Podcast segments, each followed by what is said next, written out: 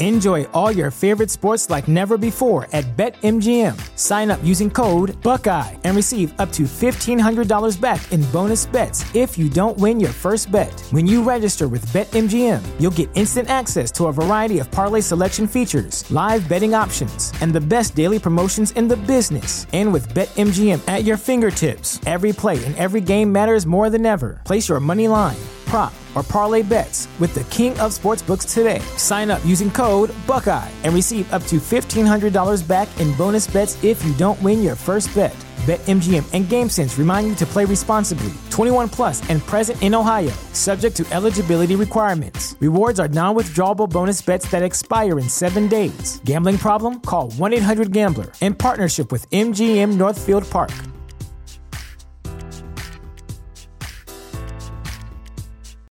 You know how to book flights and hotels. All you're missing is a tool to plan the travel experiences you'll have once you arrive. That's why you need Viator. Book guided tours, activities, excursions, and more in one place to make your trip truly unforgettable. Viator has over 300,000 travel experiences to choose from. Everything from simple tours to extreme adventures and all the niche, interesting stuff in between. So you can plan something that everyone you're traveling with will enjoy. Real traveler reviews give the inside scoop from people who've already been on the experiences you're considering. So you can plan with confidence. Free cancellation helps you plan for the unexpected, and 24 7 customer support means you can travel worry free. Download the Viator app now and use code Viator10 for 10% off your first booking in the app. Find travel experiences for you. Do more with Viator.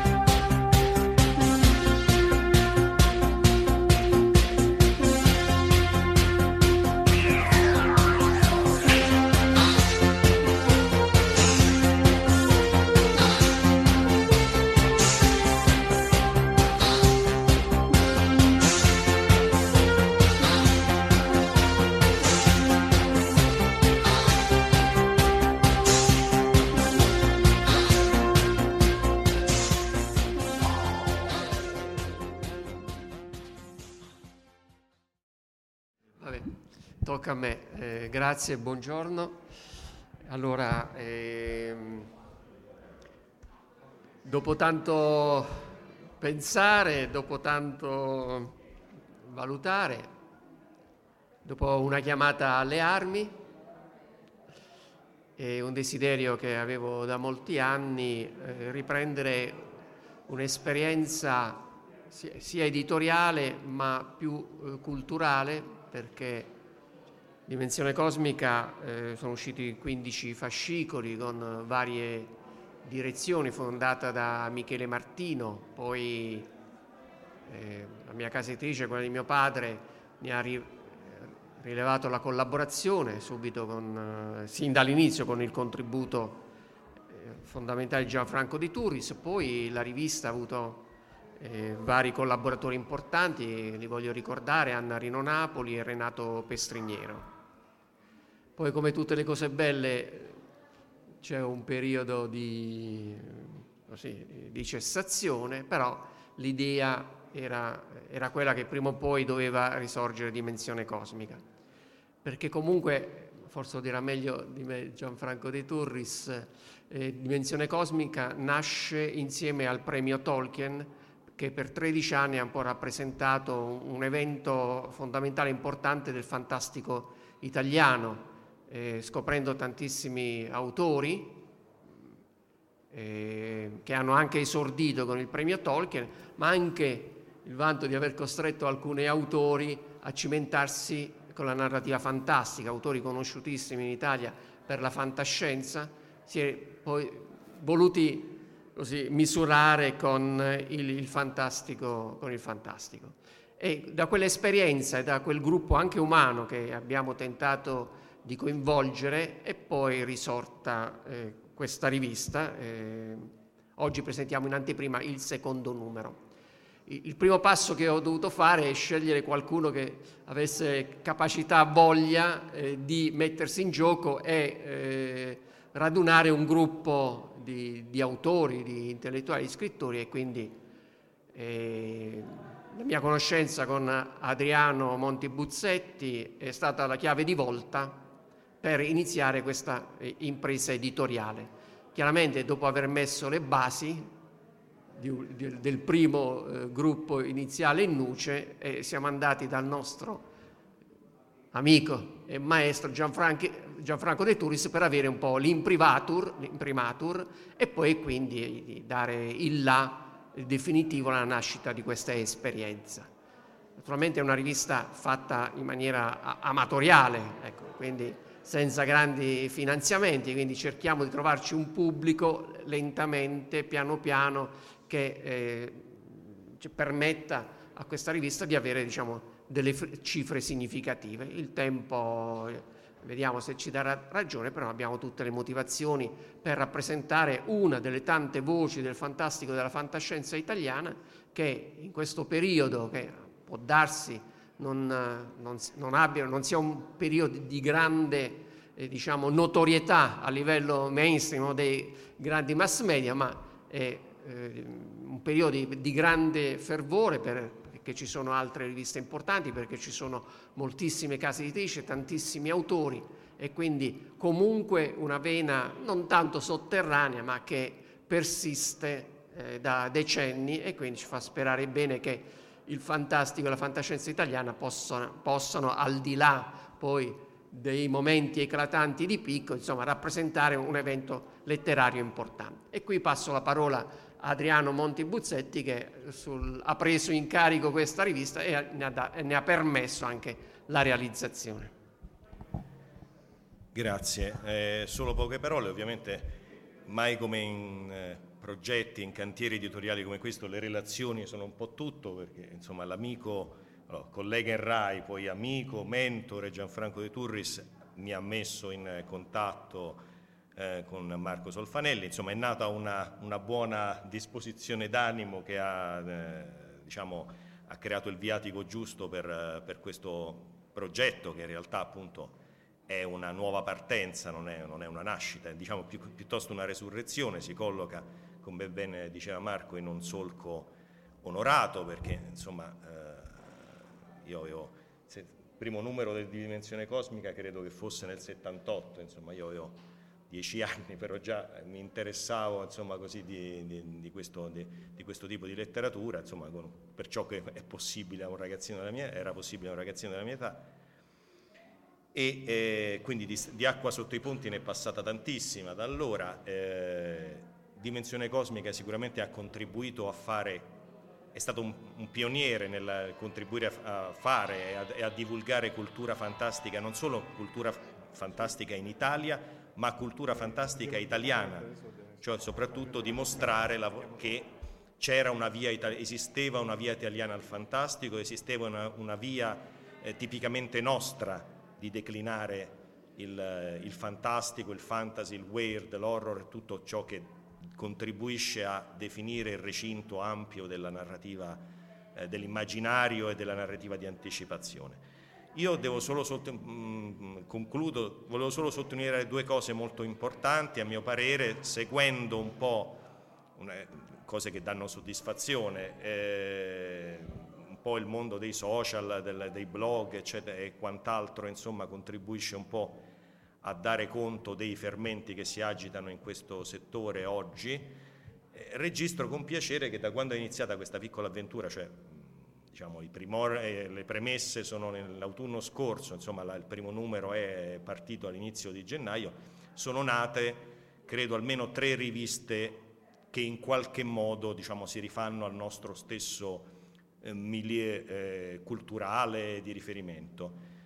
Non tutte sono cartacee, questo ovviamente dirà meglio anche Gianfranco De Turris, ma è una scelta ovviamente coraggiosa a partire dal, da parte dell'editore, un po' insomma, credere nella matericità, nella tattilità insomma, del, del, del, libro, del, della, della, parola che si può toccare in un'epoca in cui tutto sembra muoversi unicamente solo sul, sul fronte degli ebook, sul quale peraltro noi, tutti noi abbiamo interessi e cointeressenze, però non abbandonare anche questa, questa forma espressiva è, è, importante. Dicevo, sono nate in questo stesso periodo almeno tre riviste, ci sono anche segnali eh, di, di, vitalità anche di, da parte di diciamo, interlocutori che non sono propriamente dei, eh, delle new entries, ma che comunque forse proprio grazie al fatto che, che, Dimensione Cosmica è back into business, magari hanno deciso anche di, di rimuoversi. Quindi diciamo abbiamo gettato, penso che questo si possa dire, non, sarebbe presuntuoso parlare di processi imitativi, ma sicuramente che la notizia che questa eh, onorata, vecchia, onorata, eh, gloriosa rivista a metà tra, la, tra l'amatoriale, tra la fanzine e la rivista professionale, insomma noi ovviamente aspiriamo a, coprire l'ultimo miglio, si stia, tor- stia tornando a muoversi e a fare, e a fare lettera, eh, divulgazione di cultura fantastica, sta in qualche modo eh, generando un interesse, generando anche la voglia di rimettersi in gioco da parte anche di interlocutori eh, diversi. Le, il parterre degli autori io credo che sia una garanzia di qualità, ci sono, ci sono firme consolidate, ci sono eh, emergenti che però noi valutiamo, in, di cui noi ve, vediamo in filigrana, in controluce la qualità e il valore. Eh, secondo me è una bella, è una bella rivista, anche, cioè, fa, eh, ci sono anche esteticamente, insomma non credo che eh, sfiguri nella biblioteca di un, di un cultore o di un appassionato che cultore ambisce a diventare, colmando, dando anche la terza dimensione, insomma, quella della, dell'approfondimento alla sua passione letteraria. E l'ultima cosa che mi resta da dire è il fatto che eh, già dal primo numero noi ospitiamo anche dei saggi, degli interventi eh, che in qualche modo, credo che a partire dal primo, insomma, abbiamo, siamo, abbiamo fatto una sortita sul, con il nostro manifesto per una fantascienza umanistica, credo che siano degli interventi che in qualche modo resteranno, insomma, che sono destinati a creare dei precedenti filologici, dei precedenti nella critica di settore. Quindi sono anche delle, dei tentativi di dire qualcosa di nuovo, di importante che, che in qualche modo lasci un, lasci un, po', il segno. Ovviamente il cantiere è aperto, speriamo che insomma, il seguito eh, sia progressivamente sempre più ampio, non solo da parte dei lettori ma anche da parte dei collaboratori. Passo la parola a Gianfranco, naturalmente. Grazie, eh, pochissime cose, come ho scritto, questa è anche una sfida cartacea a un mondo che si inabissa nella rete. Eh, senza voler mh, parlare male della rete, io sono nato e morirò come motore sulla carta. Eh, I tempi si evolvono, però noi teniamo alcune posizioni. La carta è fatta in un certo modo e quindi la nostra rivista è fatta in questo modo qui. Cerchiamo con questa rivista anche di unire il passato con il presente e il futuro, nel senso che le vecchie generazioni di scrittori, e di saggisti e di narratori si alterneranno sulle nostre pagine con quelle nuo- delle nuove firme valide naturalmente dal nostro punto di vista. Eh, una mescolanza di, in, anche di argomenti, narrativa e saggistica, impaginate anche in maniera diversa, e la parte critica si occuperà, cercherà di occuparsi nei limiti delle 80 pagine che per adesso abbiamo sui vari ambiti, non solo la parte letteraria, ma anche la parte eh, visiva, eh, film, televisione, fumetti, cui viene dato un certo spazio. Sul numero 2, che è stato portato oggi, ci sta c'è anche in appendice un fumetto inedito in Italia. Cerchiamo quindi eh, di coprire i vari settori.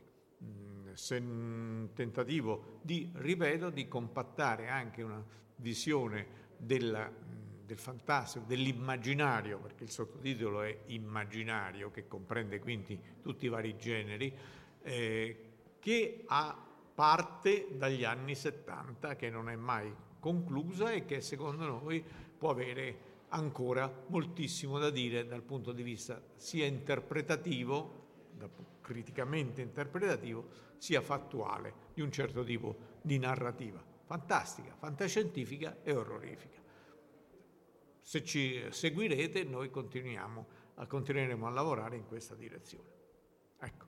Ehm, passo quindi all'altro argomento che mi compete, che sarebbe quello di presentare l'ultima, libro che, che è questo, su Lovecraft, di Lovecraft e su Lovecraft. È un pallino, un interesse che insieme a quello di Tolkien nasce dagli anni 60. Eh, ricorderò, per chi non lo sa o se l'è dimenticato, che su Arcana, che è l'enciclopedia in due volumi che la Sugar fece negli anni alla fine degli anni 60, eh, dedicato al, a tutto quello che c'è di, sullo, del meraviglioso, del fantastico, eccetera, eccetera, io e Sebastiano Fusco siamo stati i primi a fare un articolo critico su Tolkien e su Lovecraft, presentandolo a un pubblico di non specialisti. Cioè, quindi è una passione che è ormai vecchissima e che ci ha, tu, eh, ci ha seguito per tutti questi decenni. L'ultima opera è questa, una cosa che non esiste nemmeno negli Stati Uniti, come peraltro le nostre edizioni eh, del Guardiano dei Sogni dedicata a Randolph Carter o Parola di Lovecraft dedicata a tutti i suoi scritti autobiografici, sono qualcosa che nemmeno negli USA è stato fatto così completa e ampia. In questo volume, grazie a Pietro Guarriello soprattutto, eh, perché la cura è la sua, abbiamo eh, sono state riuniti tutti i testi che Lovecraft ha dedicato ai sogni, tutte le lettere che lui ha scritto in merito, sia descrivendoli, sia analizzandoli, sui suoi sui sogni.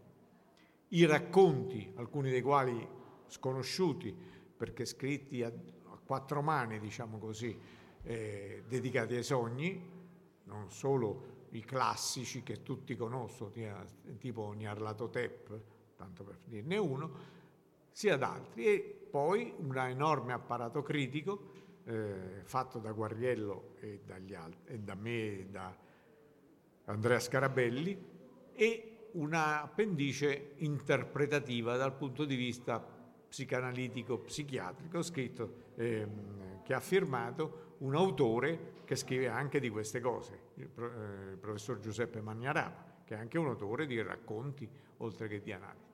Quindi noi cerchiamo di presentare una cosa che è uno stigma, una caratteristica del nostro autore di Providence, chiamato appunto anche il sognatore di Providence. Ci sarà stato un motivo ed è appunto questo. Lovecraft da questo punto di vista è un caso più unico che raro. Noi tutti sogniamo, cioè è inevitabile che sogniamo. Ehm, non sognare è quasi una malattia, solo che non ci ricordiamo quello che abbiamo sognato. E, e inoltre il fatto che i nostri sogni sono spesso caotici, derivanti da molti spunti inter- interiori ed esteriori. Lovecraft invece è forse l'unico che non solo si ricordava menadito dei propri sogni, ma li faceva strutturati cioè erano sogni conseguenziali, materia quasi formata per scrivere racconti.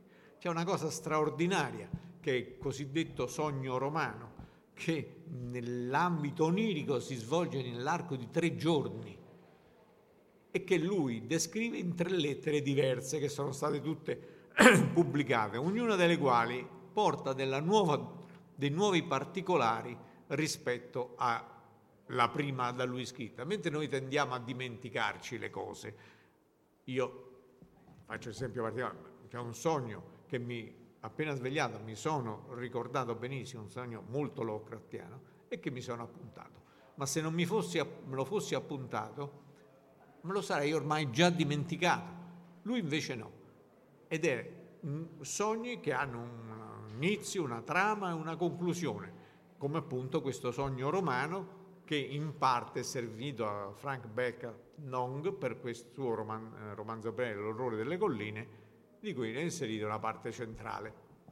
e sogni che hanno naturalmente in tutto questo mag- materiale magmatico sono anche spunti, semplici spunti, cose di poche righe, eh, estratti, flash, che però in se stessi trasmettono un senso di disagio, di, eh, così, di mistero, di enigma che lasciano stupefatti, basta pochissimo. Non, Lovecraft descrive la discesa in un fiume e la sensazione di angoscia che prova, la trasmette anche al lettore. Cade un fulmine, ma questo fulmine non è una, il normale fulmine, è qualcosa di diverso. Ecco perché sono importanti, non solo dal punto di vista diciamo così, informativo, ma anche dal punto di vista narrativo.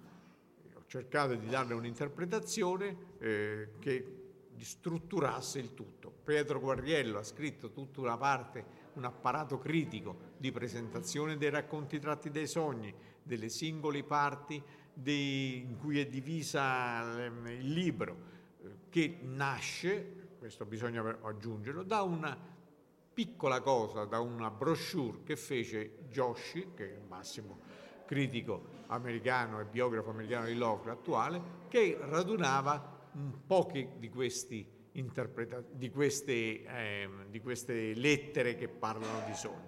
Guarriello ha, uno, ha, spulciato tutto l'epistolario, non solo quello dei cinque volumi dell'Arca Mouse, ma anche ormai i molti volumi eh, che riuniscono lettere ad personam a Howard, a Clark Armstrong Smith, a Bloch e tanti altri, tirandolo fuori questo materiale. Io credo che sia un'occasione più unica che rara per capire effettivamente chi era il Lovecraft, scrittore, perché scriveva così, perché è tanto particolare, perché dopo 80 anni dalla morte ancora è, un, ancora è sempre più un autore amato, apprezzato, eh, cui ci si ispira. Tant'è vero che, eh, come sapete, come forse sapete, io ho fatto varie antologie di storie italiane eh, ispirate a questo è un altro discorso, è un'altra cosa in programma grazie a Giuseppe Lippi per Mondadori in questo ambito riprendendo il nostro vecchio titolo.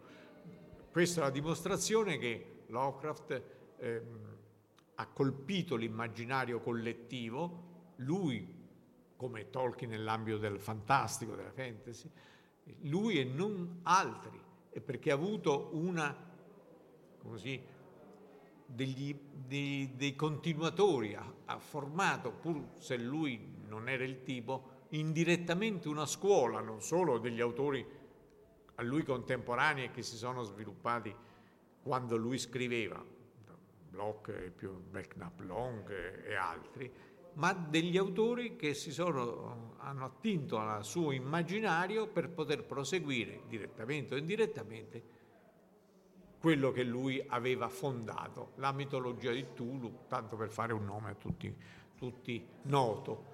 Ecco perché ritengo sia il libro importante. Non perché ci sono in mezzo io, ma perché oggettivamente lo è. Grazie. Se qualcuno vuole aggiungere qualcosa, se no passiamo a Max Bob. Quanto tempo abbiamo ancora? 23 minuti. A voglia. Quindi, quello da dire. Max. Max ha pubblicato, allora lo presento io intanto. Lo, pre- lo presento e poi parla di Sì. Anche perché ho fatto la postfazione o prefazione o quello che sia. La narrativa, come ha detto eh, prima Marco, ehm, il premio Tolkien è stato una eh, fucina di autori, ormai negli anni 80, parecchio tempo fa, quando il fantastico non era importante e diffuso quanto era la fantascienza. Adesso assistiamo al contrario è quasi più popolare il fantastico, grazie a Tolkien soprattutto, che ha trainato il genere rispetto alla fantascienza vera e propria. La fantascienza è diffusa, tant'è vero che ci sono tantissime opere che sono tali ma non sono definiti fantascienza. Il fantastico invece ha molte diramazioni. Il problema del fantastico italiano è quello di essere probabilmente troppo ripetitivo, anche nei suoi filoni. Max con questa sua romanzo ha fatto una cosa totalmente fuori dall'ordinario, che è una cosa molto particolare, che si rifà alla narrativa italiana dell'avventura d'inizio tra la fine dell'Ottocento e l'inizio del Novecento, salgariana per dire, il titolo è molto salgariano, L'occhio di Krishna è un titolo tipicamente salgariano, anche se Salgari non l'ha mai utilizzato. Tirando fuori un pastiche di, in molto intrigante, che deve essere però ben capito, perché è scritto come fosse stato scritto un libro di allora e ambientato con la mentalità di allora, cioè all'inizio del Novecento, con personaggi veri e falsi. Ora però non mi voglio addentrare, se non per spiegare che usa una tecnica, anche questa pochissimo utilizzata in Italia, che è quella del retrofuturo dello, o quella che viene chiamato lo steampunk, che è una cosa molto particolare, ambientandola soprattutto qui da noi, inventandosi un sacco di cose, per cui è bene che ne parli lui. Allora, eh, ben trovati a tutti, dottore la ringrazio per la sua presentazione. E un ringraziamento particolare va a Gianfranco De Turis qui presente perché non solo, come diceva lui, ha scritto la presentazione del libro, mi ha presentato l'editore, cioè Bietti, e ha editato il romanzo, ha corretto le bozze, quindi è un grande onore, triplo grande onore per me, perché come maestro e mentore non si può pretendere di meglio in Italia. E parliamo del romanzo. Allora, eh, io penso che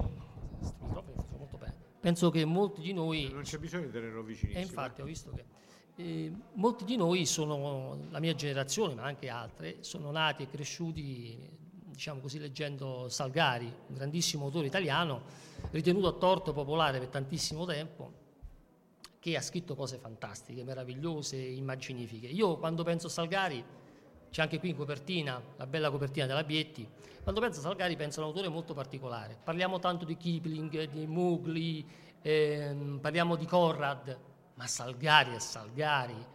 Tremal Nike non ha nulla da invidiare a Mowgli.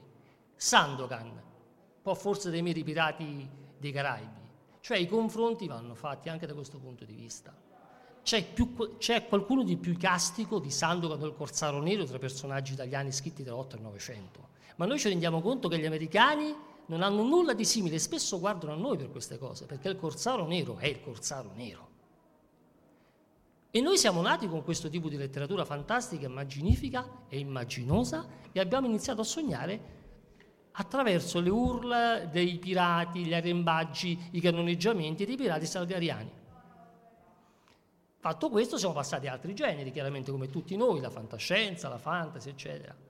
E io che sono un patito del, del pasticcio letterario, come diceva bene Gianfranco De Turis, che sono uno che ama molto le mescolanze, diciamo così da questo punto di vista, ho cominciato a dire, ma omaggiare Salgari sarebbe una cosa molto bella per noi italiani, ha scritto cose così intriganti, ma non è che possiamo fare gli epigoni e basta, possiamo scrivere qualcosa di nuovo pur pensando all'antico, al vecchio. Io qualche anno fa sono uscito con quello che è il sequel, al contrario, questo dovrebbe essere il prequel di Capitan Acciaio con un libro che ho scritto con un altro editore appunto che parlava di un supereroe italiano antelittera no? dell'897 e questo è una sorta di prequel perché ci sono degli personaggi presenti anche in Capitan Acciaio perché nulla c'entrano in effetti e, e, la storia è molto semplice il retrofuturo perché retrofuturo? perché esiste lo steampunk in Italia praticato però purtroppo lo steampunk già dal termine fa pensare agli americani e agli anglosassoni Fumo di Londra, all'ombra del Big Bang, Vampiro vittoriano e tutte queste cose qua in tema steampunk che se ne va in giro con ali di pipistrello, volanti, meccaniche, queste cose che noi conosciamo bene,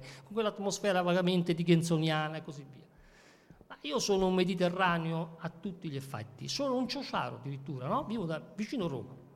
A me, questi anglosassoni, questi fumi, queste nebbie anglosassoni, oltre che a fare male alle ossa, le conosco molto poco, sono molto distanti da me. Perciò, proprio per mia ignoranza, io non conosco queste cose, non posso scrivere di, di particolari che mi sono completamente oscuri e ignoti. E senza nulla avere contro, in questa vita almeno, contro la perfida Albione, ho pensato che sarebbe meglio ambientare un romanzo genere in Italia, perché la conosco meglio. E chi meglio di Salgari per pensare all'epoca umbertina e vittoriana, perché là mi piaceva eh, andare a parare, anche perché è l'epoca, questa qui, che corrisponde alla Belle Époque nostra. Okay? E mi sembrava un periodo un pieno di fermenti culturali, letterari, interessantissimi, tanti personaggi stuzzicanti. E allora Salgari, prima di tutto, che non è solo lo scrittore abbastanza, come dire, casalingo e pantofolaio che tutti conosciamo, lui era un capitano di marina che ne aveva salpato quasi mai. Ma io qui immagino che Salgari fosse un vero avventuriero che andava per mare e che fosse amico in realtà e non scrivesse delle avventure di Sandokan, di Tremanike e di Janez, ma fosse un amico di questi personaggi, perché andando in quelle zone remote del pianeta li avesse conosciuti veramente e fosse un cronista delle loro imprese. E quindi anche Lord che esiste, eccetera, eccetera. L'ho affiancato con Francesco Viganò, che è uno scrittore italiano negletto, che 30 anni prima di Verne ha scritto Il battello sottomarino. E insomma, è interessante parlare di uno scrittore del genere, che qui immagino una sorta di Nemo, che ha un suo sottomarino, non ci vedo nulla di strano, ed è un giorn- una giornalista, Vera Merlin, questa inventata, che è una suffragetta esplosiva che si deve vedere con Gabriele D'Annunzio. Grande avventuriero, poeta soldato, sopra le righe, donnaiolo al massimo livello, con una suffragetta a fianco, quindi scintilla a non finire. E qui piaceva questa idea dei siparietti. La fantascienza del futuro c'è perché c'è un sottomarino elettrico, ci sono fucili eh, folgoratori, ci sono automi meccanici un po' sulla scia di Gundam, per fare un esempio, però a vapore, che sono tra l'altro appannaggio tecnologico di, di un oscuro personaggio austriaco alleato di, di, di, Lord Brooke, non vado oltre questa cosa qui, e tutta questa storia che gira intorno al furto di un gioiello, l'occhio di Krishna, che mette nei guai Sandokan e i suoi alleati. E Salgari deve salpare con questi avventurieri italiani per correre in aiuto dei suoi amici malesi. Questo è l'impianto della storia, almeno questo è l'impianto in genere, di cui vi, adesso non parlerò oltre di questa cosa qui. De Turis parlava delle caratteristiche del romanzo, anzitutto la mescolanza tra personaggi realmente esistiti e personaggi completamente inventati. Mi piaceva molto questa cosa e mi intrigava. E, e poi un'altra cosa, vuole essere un omaggio chiaramente a Salgari, e altri autori, e vuole essere un atto d'amore per la narrativa d'avventura avventurosa italiana, ma anche della fantascienza, delle origini italiane. Quindi è anche questo un pochettino. Il linguaggio utilizzato eh, l'ho voluto eh, in questo modo, che fosse in qualche modo un bertino, che ricordasse non eh, tal quale il linguaggio dell'epoca. Quindi non solo nei dialoghi, come spesso si fa, ma anche nella parte descrittiva. E qui eh, ho pensato chiaramente a autori come Burgess in Arancia Meccanica che inventano delle, delle, delle parole, delle lingue, ma anche Céline che utilizzava un linguaggio delle parole inventate, ma Italo Calvino e nella sua trilogia cavalleresca, hm, che tutti noi ben conosciamo, utilizza un linguaggio non moderno, antimoderno. Calvino utilizza un linguaggio giocoso cavalleresco, lo conosciamo tutti. Thomas Pynchon in America, l'erede del postmodernismo, addirittura in, Tom, in, Mason e Dixon che utilizza un linguaggio settecentesco. Lo stesso Philip Howard Lovecraft è stato a volte criticato in America perché parlava come scrive come un uomo del Settecento. Quindi ci sono degli antesignani abbastanza illustri che hanno utilizzato questa formula espressiva, questo modo di comunicare, che deve essere però ironico. E L'occhio di Krishna è un libro molto ironico, molto spesso fa sorridere, proprio perché non si prende troppo sul serio, perché se questo tipo di linguaggio fosse utilizzato prendendosi sul serio, verrebbe fuori un'operazione kitsch, hm? stucchevole. Ma quando ti fa ridere e la battuta messa in bocca a Vera Merlin e D'Annunzio, quel momento ti, veramente è ironica, è simpatica, e soprattutto non stona con i personaggi perché D'Annunzio si comporta come era veramente D'Annunzio, e, vice, e così via, allora diventa anche intrigante. È un gioco che se il lettore ci sta, se il contratto non scritto che si fa quando si acquista un libro, acquista un libro tra lettore e, auto, e, autore, o lettrice e autore, se questo contratto viene rispettato, allora le cose funzionano. E penso che questa sia l'alchimia più importante della letteratura, probabilmente.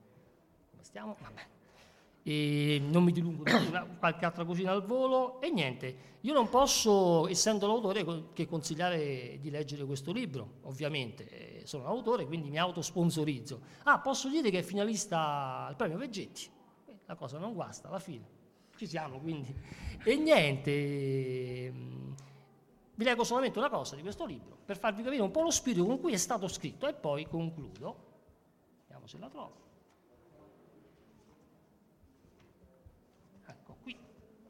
Ascoltate un attimino. Egualmente si innalzi il nostro grido è forte e virile, allorché sosa l'inosabile, profanando il pelagico mondo, pelagico dominio di Poseidone in ossigeno. Memento audere semper, Gabriele D'Annunzio. Di chi è questa poesia? Di Gabriele D'Annunzio. Invece, a parte l'ultimo verso, l'ho scritta io. Ed è un pasticce tipico di quel tipo di letteratura. E a farvi capire, insomma, che ci ho giocato parecchio. Spero che vi divertirete anche voi. Il lettore deve essere complice di questo, deve entrare nello spirito del romanzo, perché sennò sarebbe facilissimo dire che è una cosa artificiosa. Questo è ovvio. Cioè, io volevo solo precisare una questione, che cosa si intendiamo per retrofuturo. Cioè, eh, questa parola abbastanza complicata, no, presuppone un futuro che si basa su presupposti passati inesistenti e che vengono creati nel romanzo. In questo caso il retrofuturo è lo steampunk, cioè una società che si è sviluppata sul vapore invece che sull'elettricità.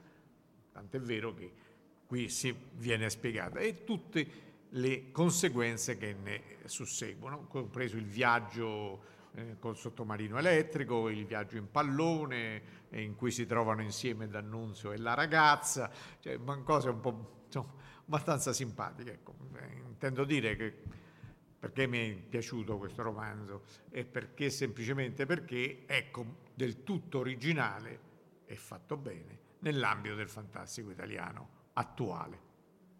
Tutto lì. Ecco. Quindi non...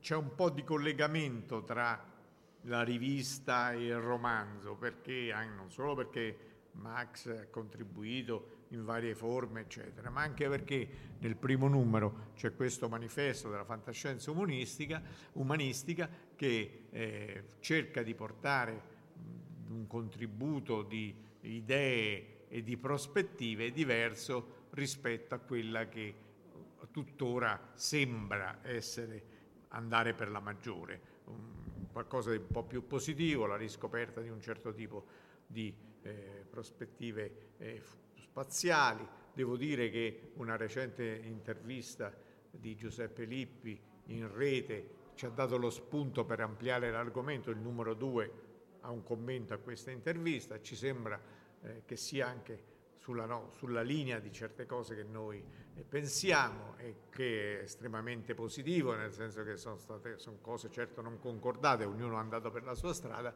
però le conclusioni sembrano quasi, quasi simili. C'è bisogno di una, diciamo così, di, un, di incentivare l'immaginazione in direzioni che non siano le solite. Il problema attuale è che i possibilità di espressione non sono tantissime. Si dirà ovviamente internet, la rete, danno spazi immensi. Io la vedo in una maniera un po' diversa. Danno spazi immensi in cui uno può dire quello che gli pare e piace eh, autonomamente, eh, facendo riferimento in genere a se stesso. E può andare bene ma può anche andare male eh, se c'è la possibilità di una dialettica, di un confronto, di un, anche di una concorrenza, usiamo queste tra virgolette, la cosa è positiva. Se il tutto rimane autoreferenziale, eh, non ci sono prospettive. Eh, le riviste cartacee, come sapete, eh, hanno i loro limiti attuali, sono quelle che sono, non esiste che io sappia ehm, riviste, riviste non collane da edicola, il che un tempo esisteva. Sappiamo chi si ricorda gli anni 70, 80 e 90, la situazione era ben diversa e la battaglia era molto, era molto serrata, comprese le polemiche naturalmente. Però si fece parecchio. Adesso la situazione è quella che è, il tempo è cambiato, gli strumenti sono modificati, le generazioni sono diverse, eh, sono abituate ad altro, cerchiamo di conciliare il tutto. Queste sono le nostre prospettive. Se c'è altro. Sette minuti. Volevo aggiungere... Ah, c'è il nostro Alessandro.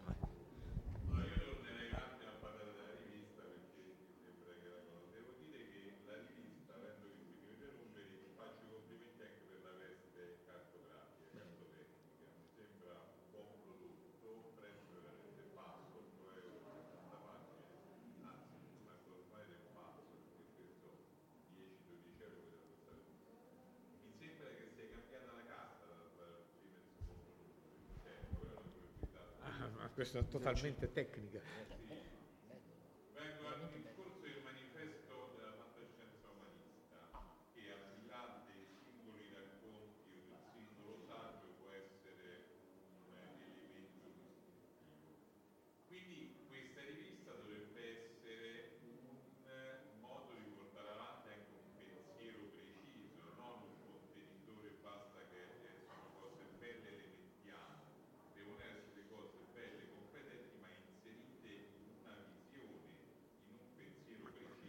Non obbligatoriamente. No,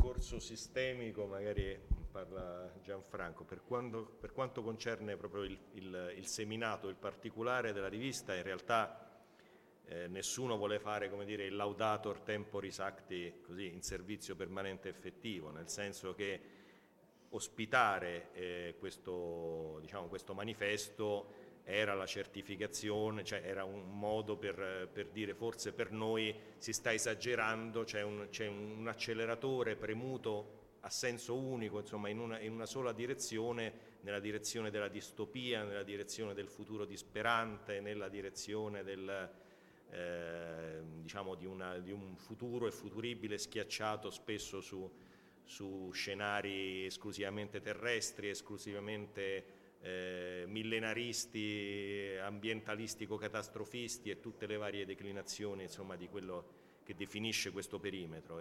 Eh, però nulla, per quanto mi concerne, non c'è nessuna preclusione insomma, a, a, a digressioni nel, diciamo, in una narrativa che invece sia eh, focalizzata su questo, su questo, mondo qua. Noi diciamo anche la, cioè la, varie, la, bellezza nasce anche dalla varietà, insomma. Ecco. Io, eh, ti posso dire, eh, sicuramente Blade Runner film, film ovvio, ha, con, ci ha condizionati. Tra l'altro è un film meraviglioso sotto questi aspetti. Tutte le volte che lo rivedo provo piacere a vederlo sotto mille aspetti. Però quello co- non esiste solo quello, che come facevi, accennavi tu, ci sia una certa tendenza a manifestare al premio Urania è indubbio. Il problema è vedere arrivano 60 romanzi, ne sono scelti 10, cioè ci sono varie... Quanti questi 60 romanzi, quanti sono in totale di un certo tipo? I 10 che sono scelti da una giuria, in che direzione vanno? Quello che vince, in che direzione va? Certo, la situazione attuale, sono il primo a dirlo, non è molto ottimistica, chiaro, però non siamo obbligati a seguire il filone esclusivamente pessimistico. Quindi noi abbiamo cercato con questo manifesto di non dire tornare al passato, ma considerare un altro tipo di prospettive, che non sono solo quelle antiutopiche o distopiche, specificatamente italiane. Io stesso ho scritto di, queste, di questi argomenti qui, quindi, come ti dico, è un'atmosfera generale. Però apriamo anche altre porte, spalanchiamo altri scenari. e noi siamo disposti a ospitare, se racconto ci, ci sembra valido, tutti i tipi di narrativa, di tutti i generi, anche eventualmente di tipo antiutopico. Lì. Cioè, un discorso come quello che ha fatto Adriano. Insomma, benissimo, ti ringrazio dei giudizi che hai dato sulla rivista naturalmente. In seguito, nei prossimi numeri, l'articolo iniziale sarà di, di, vario, di vario, genere, che aprirà vari tipi di prospettive. Eh, adesso è inutile che anticipo, è una questione semplicemente scaramantica. Franco, se posso aggiungere una cosa su questa certo. cosa qui. E riguardo questo discorso della fantascienza, neoumanesimo fantascientifico, diciamo così, recentemente ho parlato con un professore di università americana, Frank Zangrilli, e gli ho prospettato questa cosa. Ha detto un'idea ottima che avete avuto in Italia, siamo molto interessati, lui lavora a Rochester University di New York, a questa cosa qui. E come autore vi dico che difficilmente si scrivono manifesti dall'epoca di Marinetti se in mano non ci sono cose valide. E chiudo qua. C'è qualche altro intervento? Siamo in chiusura. Sì. Va bene. Se ce n'è un'ultima rapidissima, se no dobbiamo chiudere. Facciamo fuori. Grazie a tutti. Grazie a tutti.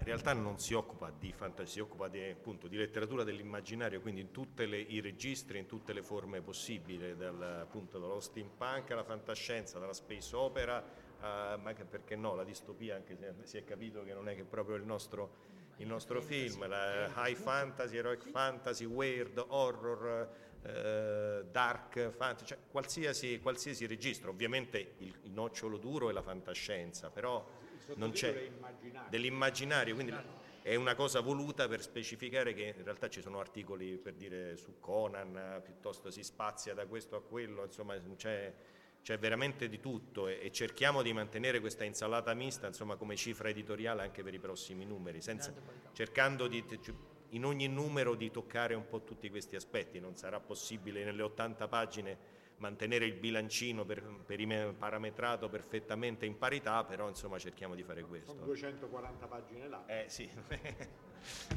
Grazie.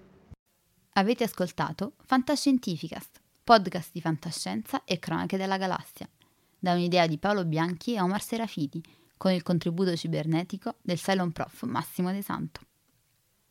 Potete seguirci ed interagire con noi sul nostro sito fantascientificast.it su Facebook alla pagina Fantascientificast, su Twitter sul profilo at Fantascicast, sul nostro canale Telegram t.me slash fantascientificast, sulla nostra community Telegram t.me slash fsccommunity.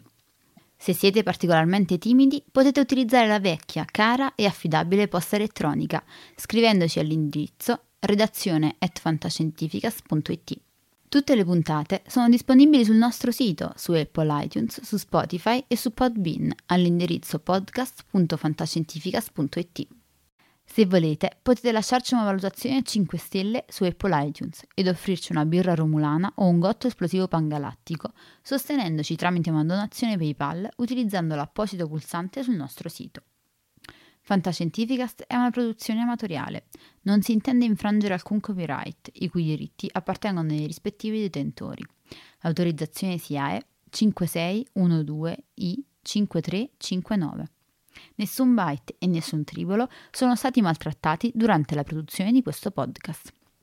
Alexa 4 e l'equipaggio di Fantascientificast vi augurano lunga vita e prosperità e vi danno appuntamento alla prossima puntata lungo la rotta di Kessel.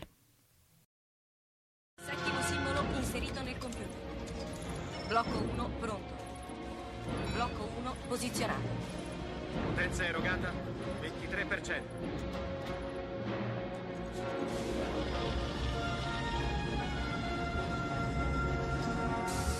Così. Blocco 2 è pronto. Attivato. Blocco 2 posizionato. Siamo al 35%. Arme rosse, evacuare l'area intorno allo Stargate. Liberate l'area, torniamo da voi, chiudo le porta. Andiamo, sbrigatevi. C'era quello sotto la grande pietra? Sì. Mio padre lo trovò nel 1928. È fatto di un minerale che non si trova sulla Terra. Blocco 5 posizionato.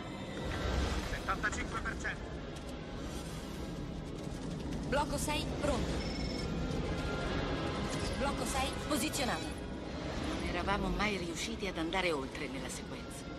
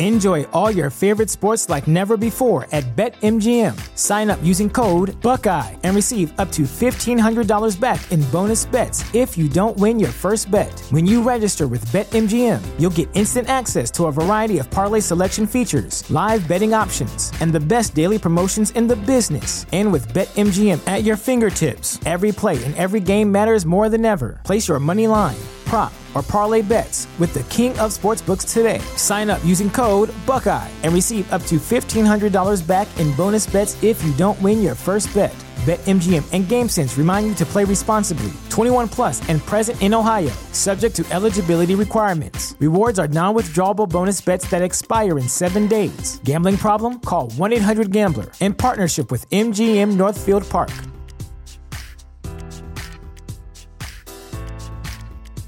You know how to book flights and hotels. All you're missing is a tool to plan the travel experiences you'll have once you arrive. That's why you need Viator. Book guided tours, excursions, and more in one place. There are over 300,000 travel experiences to choose from, so you can find something for everyone. And Viator offers free cancellation and 24 7 customer support for worry free travel. Download the Viator app now and use code Viator10 for 10% off your first booking in the app. Find travel experiences for you. Do more with Viator.